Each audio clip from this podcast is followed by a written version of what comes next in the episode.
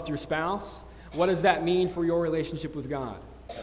Do you know people who have fallen out of love with God? Maybe they aren't getting what they, what they used to, and it's not a priority in their life anymore. Have you seen that happen? If the world says that m- marriage can be whatever you want it to be, as, as long as it makes you happy, what does that mean for our covenant with God? Are people comfortable worshiping God on, on their own terms? Finding God in a whole number of avenues that they have seen appropriate? The message this morning is not really about marriage. Um, it's about what happens over time as worldly definitions of what the marriage union is change and how they might have influenced how we see our relationship with God. Covenant marriage and our covenant relationship with God is not the same thing as civil marriage, but the lines between the two can become blurred. And they certainly became blurred for Israel, even in the post exilic world after we see Israel go back to the promised land after leaving Babylon and Persia. We see this as a really big deal. Um, the, blot, the lines between what is acceptable in the world and what God has called his, his people into becomes blurred. In Malachi chapter 2, we learn about a really big struggle for God's people. Now that they have returned home from the land of promise, one of the major concerns is that the men and the women, when they went into exile, they got divorced and they remarried foreign people.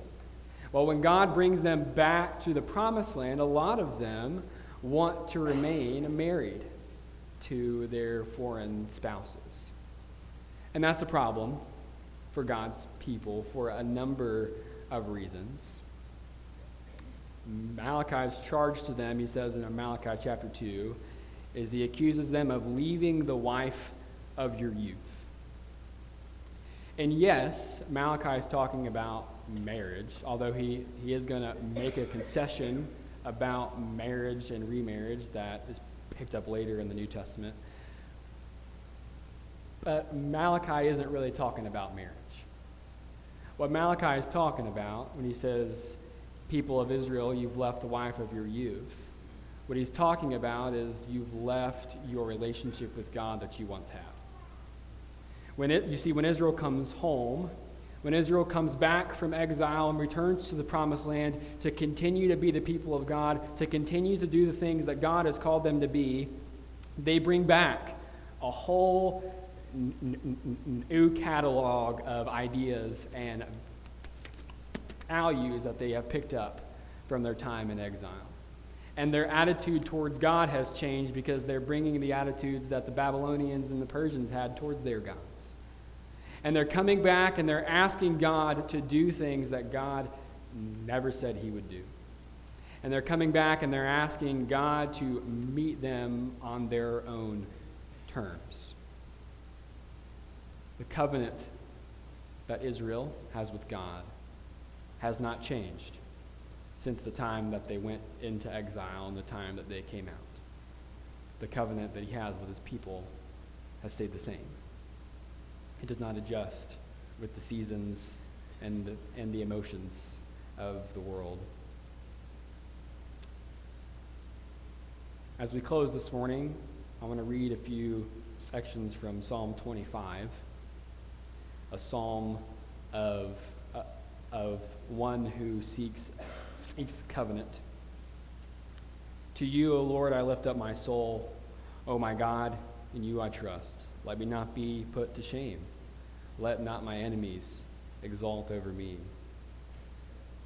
Make me to know your ways, O Lord, and teach me your paths. Lead me in your truth and teach me, for you are the God of my salvation. Remember your mercy, O Lord, and your steadfast love, for they have been the same from old. Good and upright is the Lord. Therefore, he instructs sinners in the way. He leads the humble in what is right. All the paths of the Lord are steadfast love and faithfulness for those who keep his covenant and his testimony. Turn to me and be gracious for me, for I am lonely and afflicted. Consider how many are my foes. Consider my affliction and my trouble. O guard my soul and deliver me. Let me not be put to shame, for I take refuge in you. Redeem Israel, O God, out of all of its troubles. The person who seeks covenant is not looking for God to approve of the things that they are doing. And that's what Israel comes back to the promised land hoping for. That they can regain what they used to have in their relationship with God, but keep some of the worldly ideas that they've grown accustomed to. Our covenant with God changes our earthly life, not the other way around. Our earthly life does not shape our covenant. Our covenant with God requires us to have regular attention and regular alignment. There are powers and forces in this world. In the last day, there will come times of difficulty, for people will be lovers of self, lovers of money, proud, arrogant, abusive, disobedient to parents. And we have to regularly test, regularly check those ideas in this world to know is this from God or is this from the world? Because if it's from the world and it's influencing what you believe about God, avoid such things. Because those things have the appearance of godliness, but there is no power in them. Earlier we talked about Abram and the covenant ceremony. And I, I love what happens right before the covenant is instituted. Abram sets out these animals for this specific purpose. And this is to, this is to institute this covenant relationship that I'm going to have, have with God.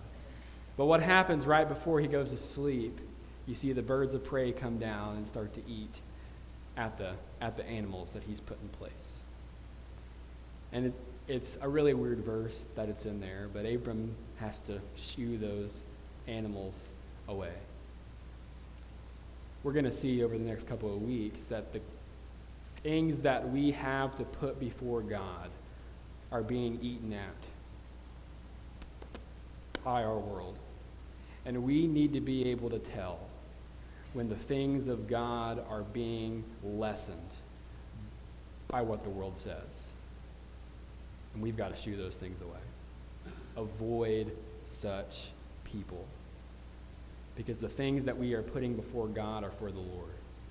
Whether it's our relationships, whether it's our time, Sabbath, which we'll talk about in a couple weeks. The covenant that we have with God is something to be treasured. It's not something to be adapted as the laws change and adapted as the world changes. Covenant comes first.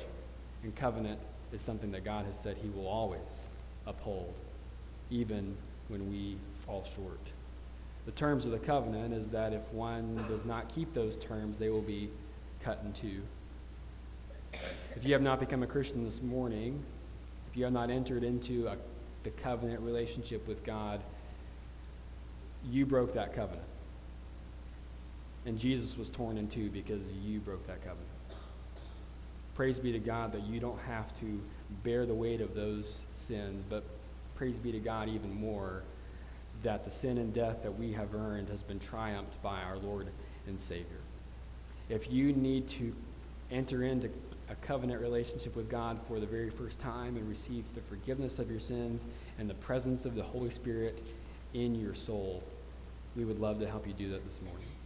If you are a Christian, and you've been looking at the way that you interact with your friends and your family and the presence, the value, the severity of your relationship with God has lessened because of worldly powers and worldly pressures, and sin is weighing you down, and you need to ask for forgiveness from those, we would love to, we would love to pray with you and love with you and confess with you. If you have any need this morning, whether it's in person or if you're joining us on Facebook Live and you want to leave something in the comments or send us a message, or you want to give one of the elders or ministers a call later this week. We would love to help you give your life to Jesus in whatever, in whatever, ever way, nece- whatever way necessary. The world thinks that it can redefine relationship and redefine marriage, but it cannot redefine your relationship with God. Please don't let it. Avoid such things. If you have any need this morning, won't you make it known right now while we stand and sing? Unto thee, O Lord, do I lift up my soul. Unto thee, O Lord, do I lift up my soul.